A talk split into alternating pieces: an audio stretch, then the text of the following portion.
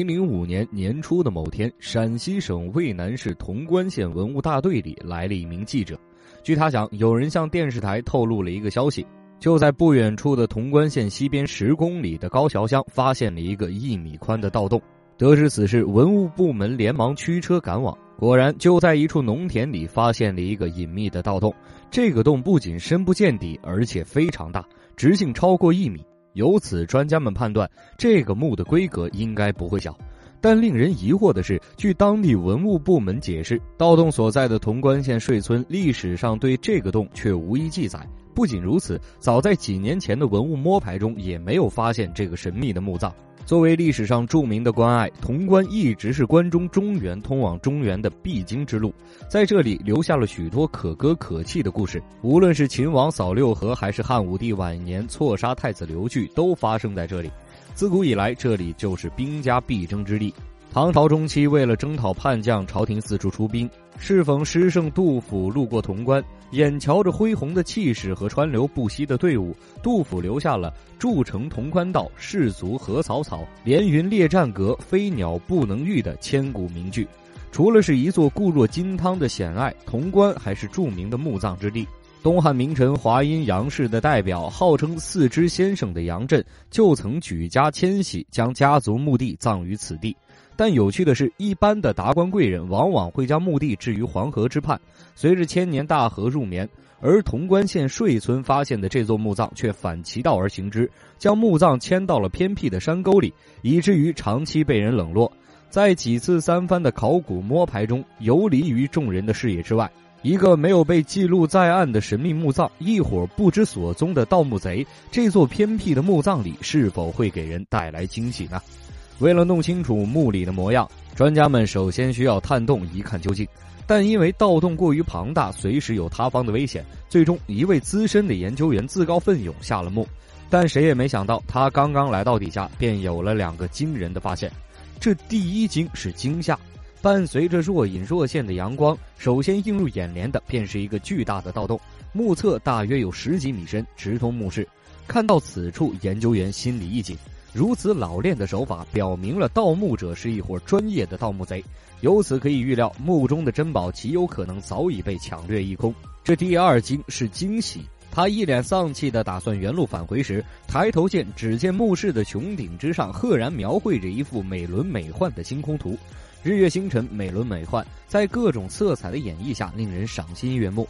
这一发现可谓是激起了研究员内心的冲动。按照古人的规矩，只有帝王一级的墓葬里才配享有星空顶。中国历史上最负盛名的星空顶，当属秦始皇陵里那个由珍珠、玛瑙、玉石、翡翠搭建的星空顶。在这里发现星空顶，难不成墓中的主人是历史上的哪位帝王不成？想到这里，考古人员小心翼翼地继续往里走。可令他也没有想到的是，还没有接近墓室，便发现前方出现了一个巨大的浮土堆。按道理，古墓之中出现淤土是合理的现象，因为即使墓葬再坚固，经历数百年的风蚀雨淋，也很难不出现纰漏。随着缝隙越来越大，泥土裹挟着地下水，往往会渗入墓室中。但是，一般自然的渗入造成的淤土往往不会很多。像睡村大墓这般，整个墓室都被淤土填满了，往往只有一种情况。便是早在几百年前就已经有盗墓贼光顾此处，年久失修中，淤土随着盗洞渗入墓室中，造成了如今的景象。但幸运的是，因为淤土的堵塞，盗墓贼没有进入墓室中，只是在甬道处尝了点甜头。得知此事，考古人员松了一口气，这预示着墓主人的身份以及棺椁里的宝贝还原封不动地留在这儿，等待着重见天日呢。随着考古挖掘的深入，专家们根据墓室的形状判断，税村大墓应该是一座唐代早期的大型墓葬。如果真的是这样，为何历史上对于这座大墓没有提到一个字呢？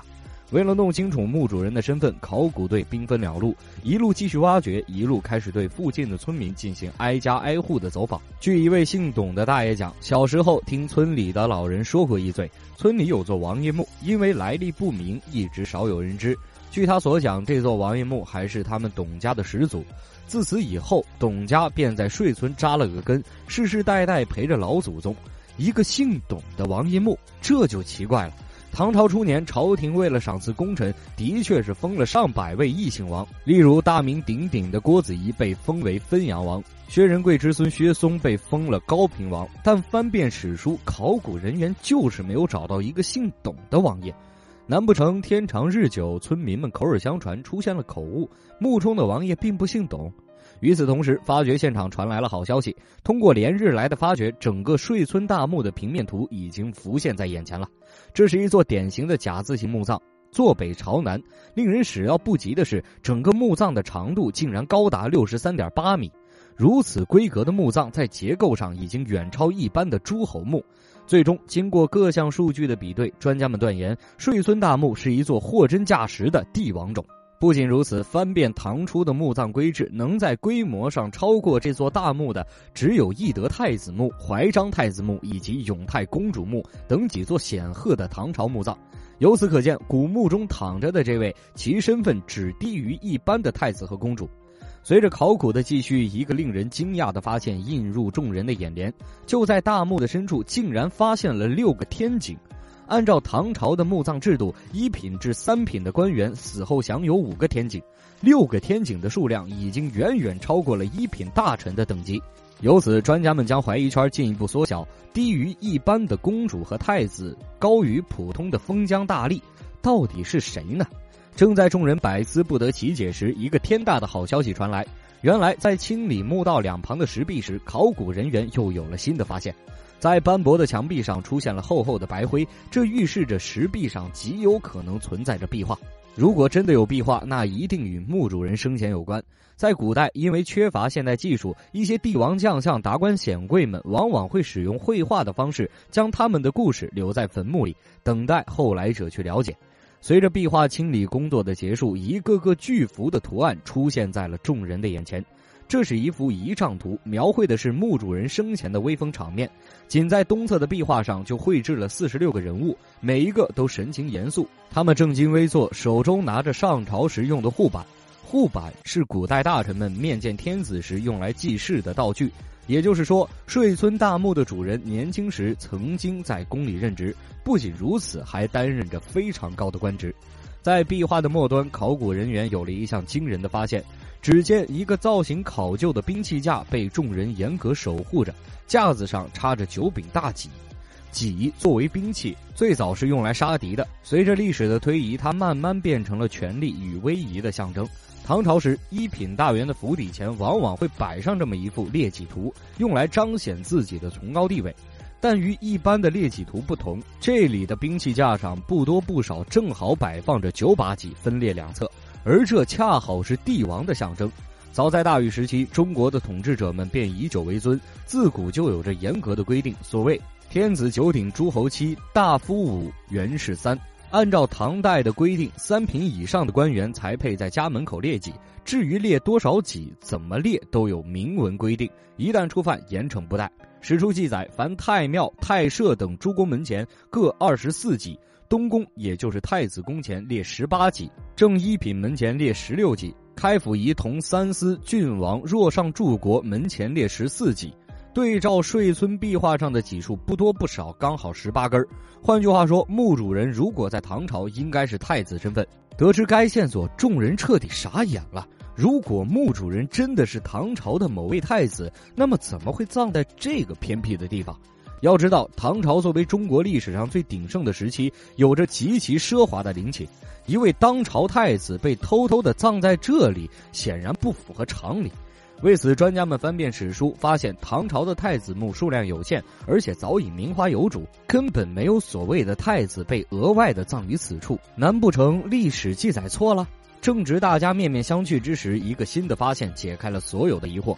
那边的考古现场在一处墓室里发现了一个壁龛，通过清理，从中相继出土了多达二百一十九件珍贵文物，其中包括大量的陶俑。据专家研究，这些陶俑应该是隋朝的制品。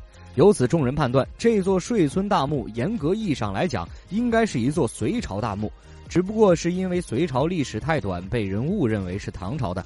顺着这个线索，考古人员重新翻遍史料，最终发现隋朝时真正在位的三个太子分别是杨勇、杨广和杨昭。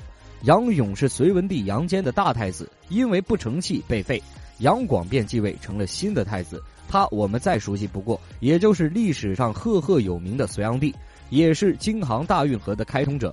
最后一位杨昭，据史书记载是杨广隋炀帝的嫡子。杨广在位时封他为太子，那么显然睡村大墓的主人就在杨勇和杨昭之间。最终通过对墓主人骨骼的分析，发现属于三十五岁到五十五岁的成年男性。据史书记载，这与隋文帝太子杨勇的死亡年纪非常符合。最终，专家们确定睡村大墓的真正主人正是千年前隋朝第一任太子杨勇。